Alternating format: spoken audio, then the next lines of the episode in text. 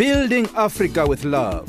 Hujambo Africa. If there are holes in this continental ship, we are its children. Let us go and stop the holes. Let us gladly do it with our hearts, and if we cannot, then let us die. We will make a plug of our brains and put them into the ship, but condemn it never. Nguvu wakwatu, upendu nguvu. Catch us on Channel Africa from 10 to 11 a.m. every Friday, and Sundays from 5 a.m. to 6 a.m.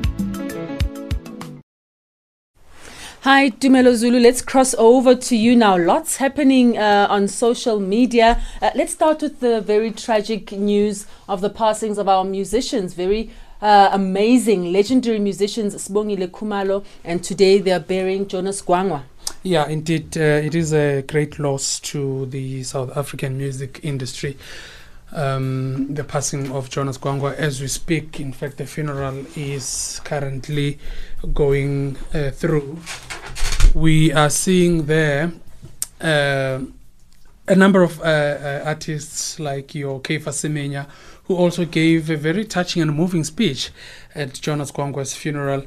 Um, you know, just detailing the kind of friendship they had. The, the Deputy Minister Thabang Makwetla of uh, uh, of Defence and Military Veterans, who also detailed how Jonas Gwangwa participated in the struggle against apartheid, as well as some of the collaborations that he's had with the South African Defence Force. Uh, a band as well, you know, those kind of relationships that really Gwangwa built for himself. And on the flip side, we learned uh, yesterday mm. of the Mm. passing of Sibongile Khumalo, who was a legendary jazz uh, musician who we know of. Um, in fact, was one of the few in South Africa who could go scatting, you know, where you sing, you say things like you're saying words, but you're actually really saying nothing. Um, where, in essence, I mean, she's one of the few known here in South Africa who could do that. And there were numerous songs that she's performed as well that took awards. She was recognized by President uh, Nelson Mandela as one of the best, President, former President uh, Thabo Mbeki, as well as uh, Zuma and um, and Ramaphosa, who've really uh, known this woman and have said uh, things about her that really show you that she was a brilliant, brilliant uh, artist. We know that she died in hospital, Mm-hmm. and the cause of death, we are told, was a stroke. Mm-hmm. So, more details around her funeral, of course, will be presented to the media, of course, and then we'll be uh, able to, obviously, as Channel Africa, do a tribute as well to her. Some of her music will be playing. Uh, Like we did with Jonas Gwangwa throughout the week. So, yeah, And then the Constitutional Court yesterday uh, in South Africa ruled that former President Jacob Zuma will have to return to state capture and they've revoked his right to remain silent.